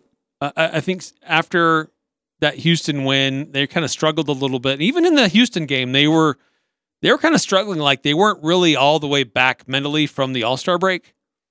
And so maybe it just took a little bit of time to get re-dialed in and refocused. The Bulls and Jazz faced each other in Chicago just only a couple weeks ago. Donovan Mitchell had 30 in that game. Rudy Gobert pitched in 21 and 10 with a career high nine blocks. Just Neemias Queta numbers, no big deal. Uh, and Mitchell had five threes, which was one shy of his uh, season high, and he had six boards and six assists as well. Um, and, and Gobert was that close to getting a triple double. He had 22, um, or excuse me, it- he had, what did he have? 21 points, 10 boards, and again, nine blocks, which just short from the. And I think actually, if I remember right, Quin pulled Gobert out. And, you know, I, I think there was some little bit urging from Jazz Nation to put him back in. And Quin came back after and said, look, I mean, we'll, we'll try and get it, but I'm not really worried about stats. I'm worried about wins. I'm worried about getting our, keeping our guys healthy. And, well, you know, we'll get there. If we get a triple double, we do great, but I'm not worried about it. Yeah, he was at nine, and uh, just they were blowing him out. It really didn't make a lot of sense to keep him in there, and so it looked like he was going to be subbed out. But the bench was like getting after Quin, like, no, no, no, give him, keep him in there. He's going so close. I think Favors was one of those guys, too. Yeah, and then he got a block, but it ended up going into the The hoop, so it didn't count. And then after that, they're like, eh, just come sit down. Don't risk getting hurt. Not worth it at this But point. it'll be interesting to see if Chicago tries to employ a similar tactic where they just kept running at Rudy. like he kept swatting them away and Yeah. changing shots, but they like, nope, we're gonna keep Again, trying this. And it was crazy because then all of a sudden you saw the defense, at least the perimeter defense, sag off the guards. They're like, look, you can either shoot or you can come to the rim and meet Gobert. But I mean, it's not working for because they weren't hitting an outside shot. They get to the rim and, like you said, Gobert would meet him there. Uh, it was frustrating for Chicago. Final score there was 120-95 there on March 22nd was the last time they played. I want to ask you about Billy Donovan's situation really quickly. And I I know he's not a big fan of distractions. Season does run into, I mean, really at this point, I think May, I believe that like I mean the NBA Finals are running right into the Olympics. Uh, but uh, the Bulls are struggling. They're three and seven in their last ten games. They aren't playing great defensively. They've played okay offensively, but not consistent enough. That North Carolina job and Texas Tech job. I mean, if he gets a phone call, if he were to get a phone call, do you think he'd go and interview? not not in Lubbock. Okay. No way. Uh, North Carolina. It'd be hard to turn down an interview Maybe. at UNC, man. But look, here was also a guy that had a really good situation at Florida. And I don't think any of us saw that coming that he'd leave that Yeah, gig yeah. to And go he to had a really good over Oklahoma there. City. Yeah, he had it really good. That just really came out of the blue. That's right. It did, didn't it? I think nobody saw it coming. Nobody expected it. And when they, and, and some people weren't thrilled about the hire, but he ended up doing great things for him. Kevin Durant, Russell, Yeah. and James Harden, Serge Ibaka, and that crew over there, they were really good. Uh, a that- lot of that was with Brooks, but he came in and he was still able to to maintain a pretty high level of success and get teams into the playoffs and manage a, a, He a difficult difficult athlete to try to figure out with Russell Westbrook. oh, jeez, yeah. But um, I don't know. Uh, in that March 22nd game, by the way, Joe went 5 of 6 from deep. It was 17 points. So 15 of his 17 came from three. I mean, they just do not guard the perimeter all that well. By the way, Zach LaVine had 27. That led Chicago. Thaddeus had 14 and 9 in that game as well. Yeah, but Vucevic kind of introduces a whole other wrinkle. Yeah, he's he's a bigger problem. I still feel like the Jazz run away with this game. Again, they've had some rest, or not. I mean, not a lot of rest, but enough rest. And Donovan Mitchell's been at home, chance to recollect himself mentally after that really big scare on the plane. And um, yeah, I, I think they'll be all right. Are you worried about Eric? Um, we'll get to the Magic game here in just a second. Are you worried about them getting on a plane again? That maybe that might exhaust them a little bit mentally as they head for a big uh, two game split with uh, Dallas and Phoenix. When they travel to Dallas, it will have been their third time on a plane since the incident. So I'm not really that worried. Because the the first time was getting back on a plane to fly to Memphis. Then they had to fly home from Memphis. So uh, I'm not overly concerned. I mean, maybe they give themselves they try to leave a little bit earlier than normal to give their times give their guys time to decompress a little bit more than than normally. Uh, but uh, Donovan says he's going to be good to go. He recognizes he has to be able to do it. Um, it's uh, something he's got to get over. He just needed to take a minute. He just got too caught up in it. So again, Jazz Chicago tonight, seven o'clock. Uh, Eric, let's get to tomorrow's game really quickly. Jazz and Magic, the back to back for the Jazz against two lowly teams in the Eastern Conference. Uh, they lead, they so they give away Nikola Vucevic. Aaron Gordon is also gone. By the way, Aaron Gordon for the Nuggets has been just saucy for Denver. They could not have got any luckier with that grab and that trade. Uh, it's- thievery to say the least. But now the Magic will come to Utah tomorrow, back to back. I would expect the Jazz to be okay. I, I don't see any major concerns here. Look, th- this is Orlando team that got pillaged. Look, they went into Los Angeles and beat the Clippers 103 to 96. They went to New Orleans and beat the Pelicans 115 to 110. So they're not they're not pushovers. They beat the Suns a few weeks ago. So yeah, this is a this is a very different team, but uh, sometimes when when your uh, big name players go, it just means the other guys who don't normally get a lot of playing time, they're so excited to get the playing time that they're going to go out there and play really hard to to try to get more minutes. So don't don't overlook them too much. They've won two in a row. Uh, I'm not saying they really scare me, but just because they're uh, near or at the bottom doesn't mean that we should just uh, dismiss them easily. I, I, think that they'll uh, they'll put up a challenge. I think the Jazz should still win, but this is a team that's that's uh, playing pr- pretty spirited basketball. They played the Lakers pretty close, so this is a, a team not to be overlooked. Yeah, their their biggest stars are gone, but the other guys that are still there, they're fighting. Uh, the last time they played was on February 27th in Orlando. Jazz won that one 124 109. Donovan Mitchell, again, was Donovan Mitchell. He had 31. Joe Ingles filled in uh, really well uh, for Mike Conley, who was out. Um, Jazz really kind of ran away. They, they had lost to Miami just one night before. See, I wonder if Mike Conley will be available on Saturday. Yeah, see, that's what I'm curious about too. And I wouldn't be surprised if he wasn't available if they rest him because again, you you said it already. That is a very very big two game series with Phoenix and Dallas coming, or I mean Dallas and Phoenix coming up. You almost must win game versus Phoenix without a doubt. Yes. Dallas, you'd like to have though. I mean, Sure. that's that's Yeah. tough to do. Uh, 6328 text in on the Guild Mortgage text line. What happened to the Jazz on the plane? So uh, there was, I think they were flying, and then they were not actually not far from Salt Lake City. Is that Just correct, part of the takeoff. Yeah. and uh, they had a uh, they had a flock of birds uh, that uh, flew into the engine, or like ran into the engine. Is that right? Oh, the the nose of the plane, the engine, and it broke apart some of the compartments on the side of the plane. And so it blew the engine out. And as Mike Conley explains, it, it sounded like a big explosion. And they heard a big bang, and that's what kind of startled everybody at first. And then players sitting in the back of the plane could actually see flames coming out of the engine, which is not a good thing. Uh, the pilots were wonderful. Uh, they were able to get the plane safely back, but it was a very scary situation. Um, said the plane was kind of shaking at times. Um, and actually, that even Donovan said it today. He felt like I, uh, he felt like he was gonna die, and that he actually texted his mom and sister, "Hey, here's the situation. I don't know if I'm going to make it." This may be it. That that just, oh man, that gives me just Yeah, it's makes me want to throw up, dude. I mean, honestly, that really does.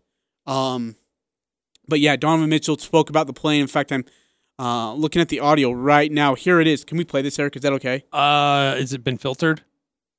Oh, is there a? Ooh, maybe it was. Okay, we won't then. Because I saw a tweet earlier that if we were to play his full Oh, yeah, you're right. unfiltered, we could get in trouble. Yeah, never mind. Okay, thank you. I, I am looking at the quote right now. Yeah, we better not. Uh, he was uh, he was quite frightened though. Let's put it that way. Quite frightened. So that's what. he also what said, I, I realize I can't pull a John Madden and just drive everywhere. just drive everywhere. Get him on. Get him in his own bus and just bus him out. Come on, he can afford it. hey, wasn't uh, a former Utah State basketball coach was that way? Oh, I heard a story from Lance Uh, Beckert about this. I can't remember who it was though. I'm blanking on his name all of a sudden. He was the coach before Stew. Like head coach Yeah, head coach, head men's basketball coach. Larry Eustachy. Yes, Larry. He didn't like to fly. Oh man, I, th- I thought I heard somebody else. Okay, I didn't know Larry was one of those guys. I don't know why I couldn't think of his name. Yeah, Larry Eustachy. I uh, I've heard stories he did not like to fly. Hmm, interesting. So yeah, Jazz Mag- uh, Jazz Magic tonight. No, Bulls, Jazz Bulls tonight. Jazz Bulls tonight. Jazz Magic tomorrow, and then they'll fly Sunday. Dallas, and then Phoenix. But full disclosure, we will not have the game tomorrow night because we will be playing the, The final, Final four. Four. here on the fan. Uh, Full coverage of both games. By the way, uh, defensive player of the year was announced earlier, and it went to uh, Baylor's guy Davion. Uh, he ended up winning the defensive player of the year. Oh, really? The yeah, Naismith? Yep. Oh. Yeah, bummer. A, a, a bummer for Queta, but you know what? Queta's gonna be fine. He's gonna be rich. He's gonna be all right. He's gonna make some moolah. Uh, playing in the uh, playing in the pro league, so he's gonna Yeah, be Baylor's fine. Davion Mitchell. Yeah, good baller too, actually, and it would have been hard to beat him. He's done some incredible things this year on the defensive side of the ball. I know Neemias has done a lot of great things too. So, but you know what? A guy who's a finalist for the defensive player of the year, Naismith defensive player of the year, it's okay with me. Uh, Eric nine nine four eight texted into the show. Love this question. Who do you think is the most underrated jazz player ever? Ever? Who do you think from 9948 is the most underrated jazz player ever? Oh man. Boy. I'm going to go with okay, this is a this is kind of a I don't know. Shandon Anderson. Dude, Shandon was incredibly athletic, really good defender, lengthy, and was a problem on the offensive side of the ball. But the, the thing that the things that guy could have done Oh my god. if he would have stayed with Jerry Sloan. Yeah. And he knows it too. Uh 9948 text. And what about David Benoit? Yeah. I don't He was athletic, but he he struggled in the moment. Mhm. Uh, I think he had a lot of confidence problems. Um, I would say um, 9463 Memo Okur has to be up there. Oh yeah. He's in my top 3. Memo very underrated. Money man. Um, I'd say I was thinking of Howard Eisley. Ooh, backup guard. The thing is though, Howard liked to do things on his own though at times. Like sometimes he was like a Dante Exum version. where you're like, okay, what is he gonna do here? How is he gonna screw this up for us? He had his moments. Yeah. Uh, 9948 Blue Edwards. Hmm. Okay. Blue? Uh, Antoine Carr. Was he underrated? Um, a little bit. He had a big impact when Karl Malone would sit. I mean, he'd come in with big, you know, physical, aggressive in the paint, mix Dude. things up. Greg Foster. Absolutely underrated. Uh, yes. Oh my gosh, Greg Foster was really good. He was always the spark when the team was running dry. There was no energy in the building, and you needed a guy to get you going. It was freaking Greg Foster every time. I loved him. I like that. Memo was good. I forget, you know, Memo. I can't believe I forgot Memo Okur. He was an all star. So does that kind of eliminate him from being underrated? I don't know. I mean, because we the team was Deron Williams and Carlos Boozer, and Memo and you know, Memo was out there hitting big shots, but Kyle Korver, oh, dude, I miss Andre Kyle. Kirilenko. No, he wasn't underrated. He was no, I'm talking about that that roster. Oh yeah, yeah. I'm sorry. Yeah, Kyle Korver was great. Uh, yeah, Kirilenko. They were loaded. They were loaded. that was such a good roster. and do you know what's crazy is how, uh, for how good they were. Like San Antonio dispatched him in 07 with without even breaking a sweat. I mean, cleaned them. And then in 08, 09, and 2010, Kobe Bryant dispatched him by himself practically, playing with like John Bon Jovi, Fabio, um, freaking what's his bucket? Uh, who's the guy like the brother on for Will Smith on Fresh Prince of Bel Air? that guy, Carlson, Carl or whatever. Uh, Carlton. John Russell says Bryon Russell. Okay, Bryon Russell was overrated. Bryon Russell was not that good. Um, I don't, I don't think that Bryon Russell was underrated or overrated. I think he was about how we talk about. Well, how we thought we were. yeah. Uh, nine three one five. Mark Eaton. Just kidding. I, why? Why? Just kidding. Because he wasn't underrated. Mark Eaton was not underrated. He was like a defensive player of the year. He made all star teams. No. He didn't make an All Star team. Yeah, he did. Oh yeah, Mark, Mark, Eaton. Eaton made an All Star team. You didn't know this? I think it was in '84. Uh, Nine nine four eight also asked uh, about Bryon Russell. Again, I'm not. I'm not sold on that. Ooh, nine four six three. Wesley Matthews. Ooh. Okay, here's the thing about Wesley. He could have been really, really good, Yes. like a Shandon Anderson, if he would have just stayed. Instead, he goes and signs a thirty-four point six dollar million or thirty-four point six million dollar sheet with Portland. Leaves, and he just really was never the same. Yeah, he was named to the All Star game in 1989. Yeah, I told you. I know what I'm talking about. About that. Uh, John Russell. All you remember about Russell is as that the shot that Jordan hit on him, but he always had the toughest assignment and would hit the big buckets. You are overrated. No, Bryon Russell. Um, he might have had the toughest assignment, but he could never guard the guy. Hornacek did a better job guarding than Bryon Russell. Uh, You're not with me on that one? I don't know about that. Really? I don't know about that. Because I mean, Bryon Russell's slipping all over the floor, and by the way, he never got shoved. Uh, he overplayed it. he overplayed it. I'm telling you, it's just not even close. Uh, nine nine four eight Golden Griff. Who was that? Ooh. Oh, is that Daryl Yeah, Griffin? Daryl Uh, Griffith. uh, Griffith, right? Yeah. Uh, did uh eight five seven seven Paul Millsap? I would put him up there. He's another guy. Just I hated to see him leave. Oh, I know. Loved seeing him in a Jazz uni. Did we trade him or did he go on free agency? No, he left in free agency. Okay, but I'll tell you, Kyle Korver is the one that bugs me the most that we let him go. And then we traded him. Like he wanted to be in Utah. He wanted to retire in Utah. Yeah, he wanted to finish. Dude, his wife loves it here. His- wife is actually still in Salt Lake. She didn't want to leave. She was upset. Um, I need, but I need to find the clip. Kyle Korver. They played a prank on him on NBA or inside the NBA. Oh, I watched that last night. We got to play that. Uh, Jeff Hornacek, I wouldn't say was underrated. Ostertag, man, Ostertag, dude, like there was moments Yes. where Ostertag was like, "Hey, there's the big guy," I and then think there was Ostertag moments was where like, "What the underrated. heck? You think so? Really?" I still remember. the- So we talk about we talk about the shot from Stockton. People forget how good uh, Ostertag was in that game. I think he had 16 points and 10 boards, or is it 10 points and 16 boards? Like he was a monster. He fouled out late in the game during that two minute stretch where Stockton took over, but he was phenomenal. He was so good. Uh, do do do do. Deron Williams, six three two eight.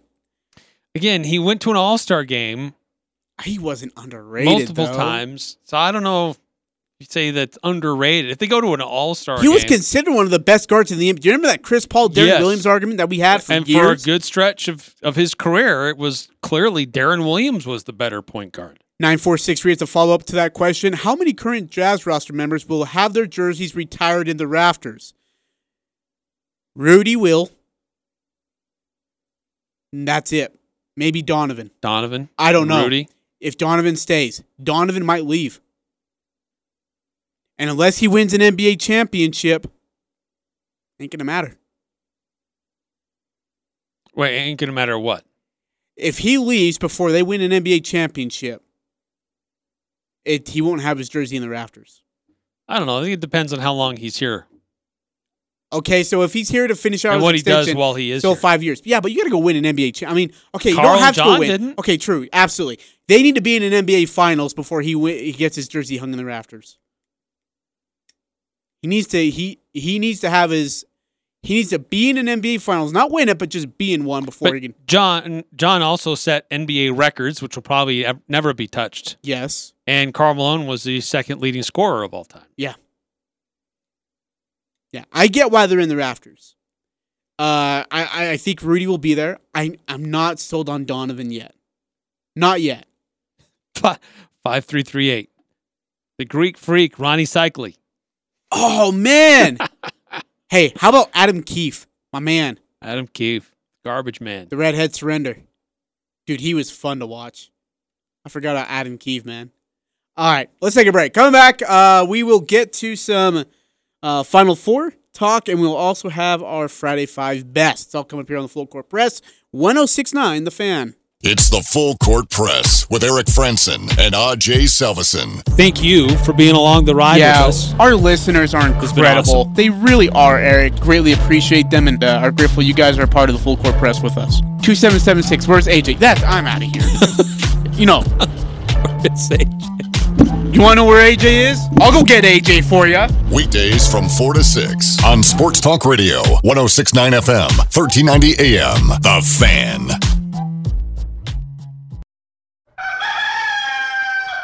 This is Jay from Daryl's Appliance. Our business has been family owned and operated since 1970. We encourage you to shop local and we promise you'll experience the Daryl's difference with us. Don't forget, we guarantee the lowest price on Whirlpool and Maytag appliances. We also offer financing on all appliances. Remember, shop local for the best selling appliances in the business Whirlpool and Maytag. Plus, you always get Daryl's outstanding service. Daryl's West on Airport Road. It's that first kiss, that moment in time. Engagement season is in full swing, and Jarek's Fine Jewelry has been helping hundreds of couples find the perfect ring. If you are getting engaged, you have to come browse our collections. Sometimes you may find the perfect ring in just a minute, or we can help you custom create your own design. Oh, and with Mother's Day almost here, talk to us about designing the perfect mother's ring. Jarek's fine jewelry. Make it special, make it Jarek's. Talking the sports you care about. The Full Court Press on Sports Talk Radio, 1069 FM, 1390 AM. The Fan.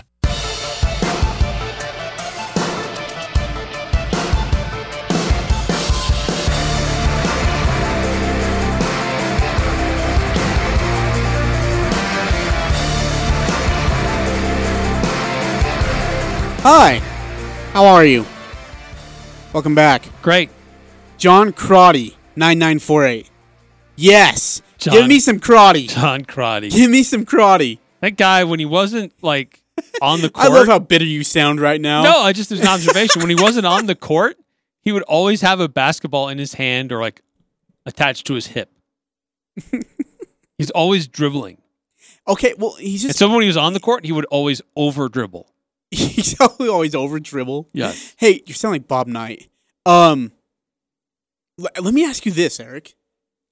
Let, let me ask our listeners 435 339 0321. Again, 435 339 0321. Your Mount Rushmore of jazz basketball. Who would it be? My Mount Rushmore of Utah Jazz? Yes. Karl Malone, John Stockton. Okay. Easy. Number one and number two. And it has to be players, cannot be coach.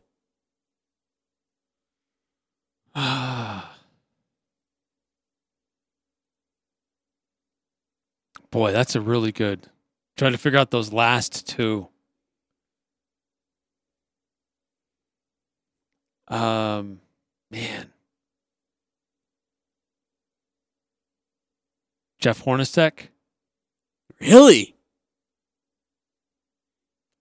Rudy Gobert. Okay, so mine would be Stockton, Karl, Deron Williams,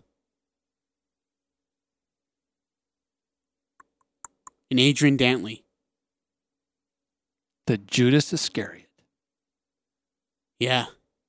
He was really good.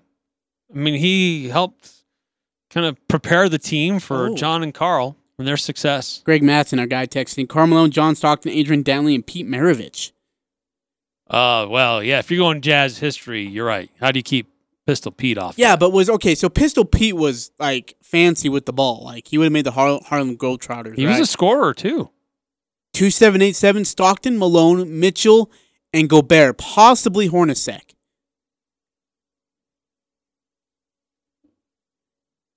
Okay, so why would you put Hornacek on there, if I may ask politely? By the way, five three three eight. Malone, Stockton, Dantley, Maravich, and he has an underrated player, Matt Harpring. That's a good one. that is a good one. Matt Harpring's a good one. I didn't think about that guy. It's a good one. So wait, why Hornacek? So why I because I thought that the, the the Jazz were a good team, a good competitive team in the West. They had Jeff Malone, you know, they had Bryon Russell, they had some shooters. Um, but they did not become a legitimate NBA title contender until Jeff Hornacek showed up on the scene. He took them to the next level. No, yeah. He made them an NBA title contender. Yeah, good point. It wasn't before then, and they haven't really been since. Okay, so 94633 wants to put a little bit of a cherry onto it. Change the question to Mount Rushmore post Stockton and Malone. So 2003 onward. Hmm, well, I put Deron Williams on there. Carlos Boozer would have to go on there for me. Dude, he was yeah. a look. They don't get as far as they do. He was often injured though. Yeah, but dude, when he thought he was when he was those on the court, he was incredible. That Yeah. seven game series versus the Houston Rockets, uh, Boozer, I think in like four of those led the team in scoring and in rebounds. like guy was a monster. So okay, so sorry, give me so your I put, four. I put Deron Williams. Again, this is post Stockton Malone era. Yeah. Uh, D. Will, um, Rudy Gobert. I have to put Donovan Mitchell on there. Really? He's only been there You're a few a Donovan years. guy because he threw you at basketball.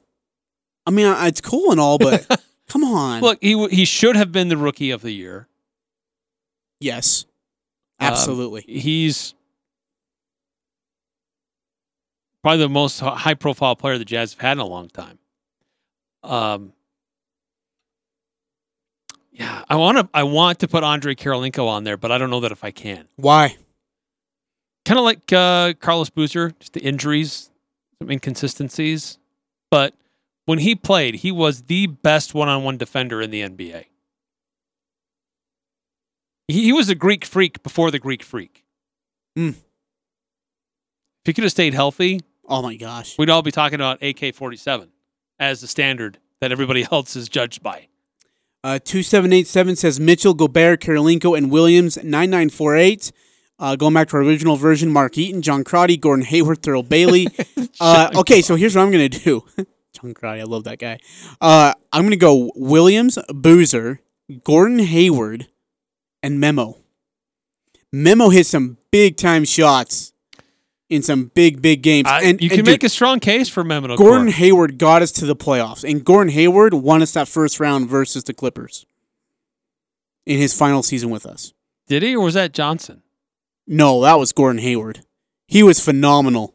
Gordon Hayward. Johnson was great in game one. Uh, Hayward was phenomenal in every game except the one he was sick in that he couldn't play.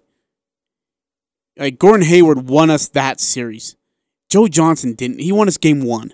No, he won us the game seven No, he won us game one. because it just it kept going to Joe Johnson. Everybody clear out, let him go to work. And they just couldn't figure out a way to stop him. to- Remember, they changed the Wikipedia page, the LA Clippers, like who owns the LA Clippers? Right. Somebody went there and changed it. I do remember Took this. off Steve Ballmer and put Joe Johnson. Forgot about that, dude. Um, wait, that was in what 2018 or se- I don't know, 2017, I think, if I remember right. Um, Joe, okay, again, Joe Johnson was really, really good, but I would have definitely gave it to, yeah, dude. Hayward led the team in scoring in every single except two games. Uh, one of those games Hayward didn't even play in. he was good. Hayward had He so was good. Johnson had 21 in game one. Game two and game three, Hayward had 20 and 40. Johnson had 28 in the game Hayward was out. Hayward 27, 31, and 26. Dude, he was a consistently just menace for the Clippers, and they couldn't stop him. Yeah. Gordon Hayward's on my Mount Rushmore. Doc like Rivers that. kept calling him Haywood.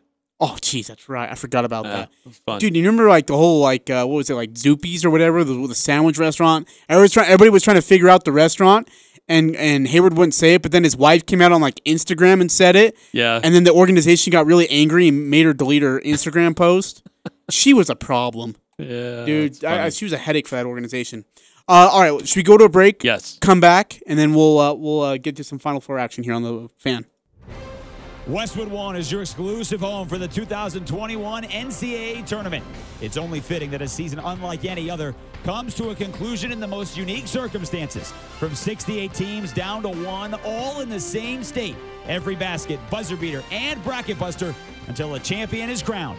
Who will take home the title? Tune in to find out. All the excitement of March Madness right here. On Sports Talk Radio, 1069 FM, 1390 AM. The Fan. There's a lot of strain on various industries right now. Supply stretched thin as demand is at an all time high. If you are building or remodeling and are looking for ideas for stone to face your home, it's crazy. Coldwater Stone and Tree Modern and Castlelite and Logan want to take that frustration and challenge away from you. They are a local homegrown business with stone products made by Coldwater and sold by Castlelite. Stop in and make your choice today for brick, block, rock, paver, and tile. Go where the pros go. Online at castlelite.com. The Elements lunch menu is full of delicious items prepared with a personal touch at an affordable price.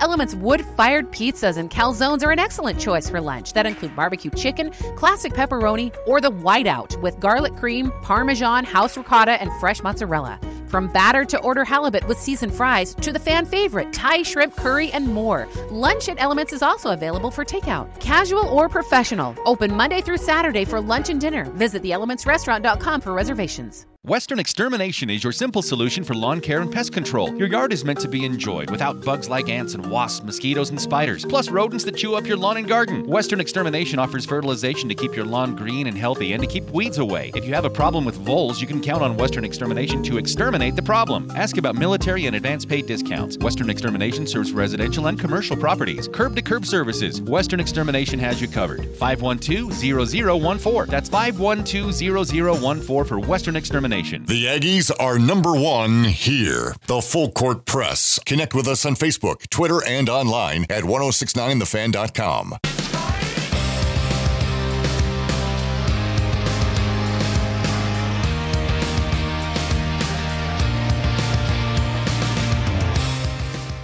Eric Frandsen, I'm Ajay Salvesen. Thanks for joining us, however and wherever you're doing so here on 1069 FM, 1390 AM, and 1069 The Fan. Of course, our mobile app, the 1069 The Fan mobile app. Uh, 2787. Who are the biggest letdowns in Jazz basketball?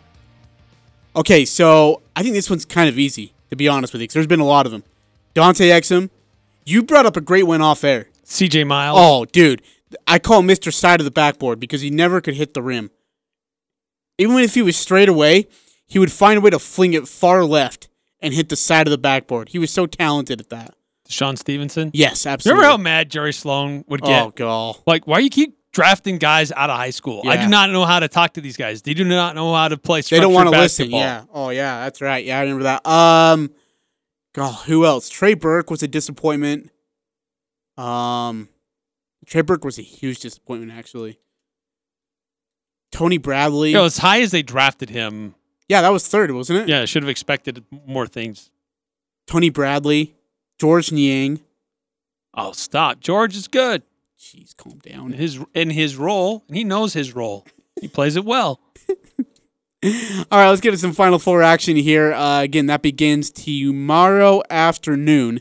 Uh, uh, first game will be at 314. Two seeded Houston, one seeded Baylor, 26 and 2 are the Baylor Bears looking trying to get to their uh, uh, to a championship game for the first time, I believe, in school history, if I'm not mistaken. Don't want to lie about that, but uh, a big one for the uh, Baylor Bears. And look, they in every facet of this game, the Baylor Bears are better on paper. The problem is, is Houston knows how to take that paper and shred it with their own kind of giving game plan, which is more unique. Yeah, Houston plays really well as a team. I really like their guards. Um, uh, they've uh, they've been impressive so far in the tournament to this point. But I still I'm going with Baylor in this one. Just uh, their style of play, uh, just how quick they are, how athletic they are. It's it's kind of like an NBA style. A lot of pick and roll actions. Um, and uh, it, it's difficult to know who to who to focus on defensively when you're facing Baylor. Uh, Baylor is favored by five in this one. Um, I think I would take Baylor and the points. Yeah, absolutely. Uh, the one thing that I think Houston has on their side is their uh, offensive rebounding. Uh, second best offensive rebounding team in the country. They destroyed, I mean, murdered Oregon State on the glass in the Elite Eight. Um, ton of second chance points off of that. Killed their zone defense. Uh, but the thing about Baylor is they don't have a lot of weaknesses, especially in their backcourt. Their guard, their guards have been really, really good. Uh, they finished eighth in the uh, Big 12 in defensive rebounding percentage, and their guards are a big reason why. And when they get the ball in transition, they get and they go. Uh, and so Houston's gonna have to be a good, uh, do a good job of defending the transition ball. Yeah, yeah. It's uh, um, who controls transition could be could be the key. If it, if the both teams decide to be an up and down game, uh, could be interesting. I, I think I'd still go with Baylor. Oh yeah, me too. No, I'm I'm with you.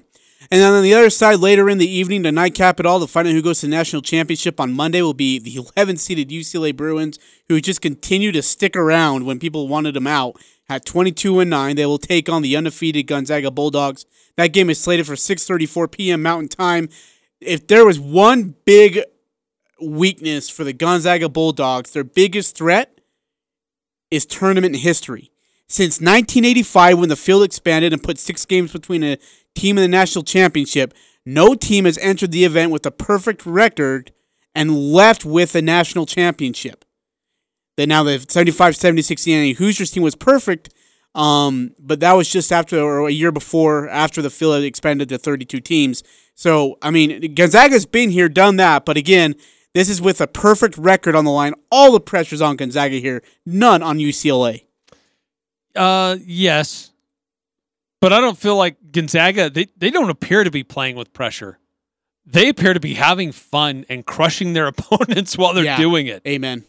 So I, I don't I don't get the sense that Gonzaga is a team that's feeling the pressure mount. I think they're they're on they're, that is a team on a mission, and they are not letting anyone get in their way. Just the way that they're handling their opponents and dismantling them. What is it? 26, 27 straight wins by double digits? 19 out of the last 20 wins have been by double digits. 18 of those wins have been by 15 plus points. It's insane. That's ridiculous, isn't it? That's just what they're doing is incredible. Uh, this team is really good. I mean, I don't know what else you want me to say about them. I mean, what else? They don't. Eric, is if there's a weakness that UCLA can find in Gonzaga, what is it? Do you have one? Well, just UCLA was has been really good with slowing teams down. Yeah, defensively they've been and great. Gonzaga's been really good at getting up, up and down the court uh, and playing at a high tempo. You know, a lot of people said UC, USC with their athleticism, um, they may be able to hang with Gonzaga, and they came out to make a point that no, that's not the case. Um, I don't know if UCLA will be able to do the same. They had a good game plan against uh, Michigan, outcoached uh, the uh, the Wolverines. Can they do the same against Mark Few? Uh, that's a pretty seasoned coach on the other side. I don't know if Coach Cronin will be able to pull that off against Mark Few. Yeah, this is going to be a biggest challenge for Mick Cronin, but I mean, you got to give this UCLA team, no matter what happens tomorrow night, a lot of credit. They were an 11 seeded team in a playing game versus B, or excuse me, versus Michigan State. Then had to turn around and go beat BYU and handle them pretty easily, and then make their run to where they are now in the Final Four. First team to make it to a Final Four since the first four has been created, and be a part of that first four. Unreal what they have been able to accomplish. This uh, this UCLA team, but boy, uh, what they're doing against well, probably arguably one of the best teams ever in college basketball. In uh, I guess maybe since what eighty five. Um, I don't know because you have John Wooden's teams up there, but this team definitely has That- that- every right to claim their uh, greatness. Well, that 91 UNLV team was was pretty special too. It- chock full yeah. of NBA talent. That's But they- right. Duke I- upset them in the championship game. But here's the thing: Duke upset him in the national championship. So if Gonzaga wants to surpass that, they got to win the next two games. Yeah, true. And uh, don't forget, we'll have all the game coverage here on the fan tomorrow afternoon, starting at about three o'clock. Hey, can I get your thoughts on that? Have you had fun with it? I have. Has It's that been, really amazing fun. or what? It's been great. Uh, uh, play-by-play teams calling the action. Uh, the in-studio stuff, transitioning between the games has been great. It's been a great blast. analysis. It's been fun having it here on the fan. Yeah, Jason Horowitz has been great. We're actually gonna have JB Long on our show hopefully next week. Who's been helping out with uh, Westwood One? He'll join our show to talk about the, what he saw in the uh, NCAA tournament in uh, Indianapolis. All right, let's take a break. Come back. We'll close up the first hour. Excuse me. We'll close up our show actually for the weekend and get you ready for Saturday, Sunday as we get into Monday. So here on the Full Court Press. Hi, this is Ashley with LSS Insurance. Have you heard? The marketplace is making major changes. Improvements to affordability through the health insurance marketplace by increasing financial assistance, lowering your premiums, and more generous cost sharing to lower your out of pocket max. If you have coverage, come in to see if you can save even more. Never applied? We can help. Go to lssins.com or call 752 9493. That's 752 9493. Another Full Court Press show is coming to a close, but you can find them on Twitter. Follow Eric Frandsen at eFrandsen and Ajay Salvesen at Ajay Salvi. If you missed today's episode, find it on 1069thefan.com or wherever you get your podcasts. Interviews, analysis, and a little bit of fun mixed in. The Full Court Press on Sports Talk Radio, 1069 FM, 1390 AM. The Fan.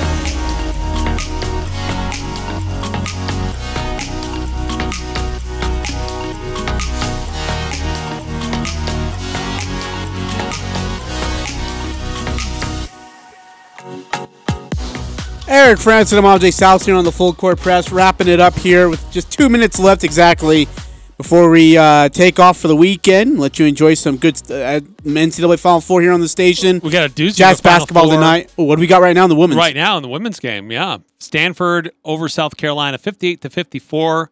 About four minutes to go. Does it really matter though because UConn's going to win it all?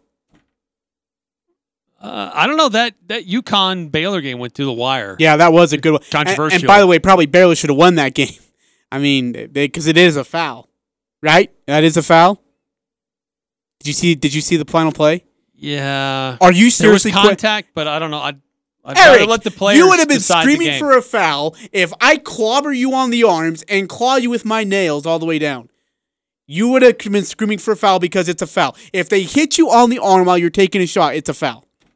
It's I mean, and they and she had three arms hitting her on the arm. three. It's not a foul unless it's called a foul. Oh, stop it! Don't be that guy. Don't be that guy.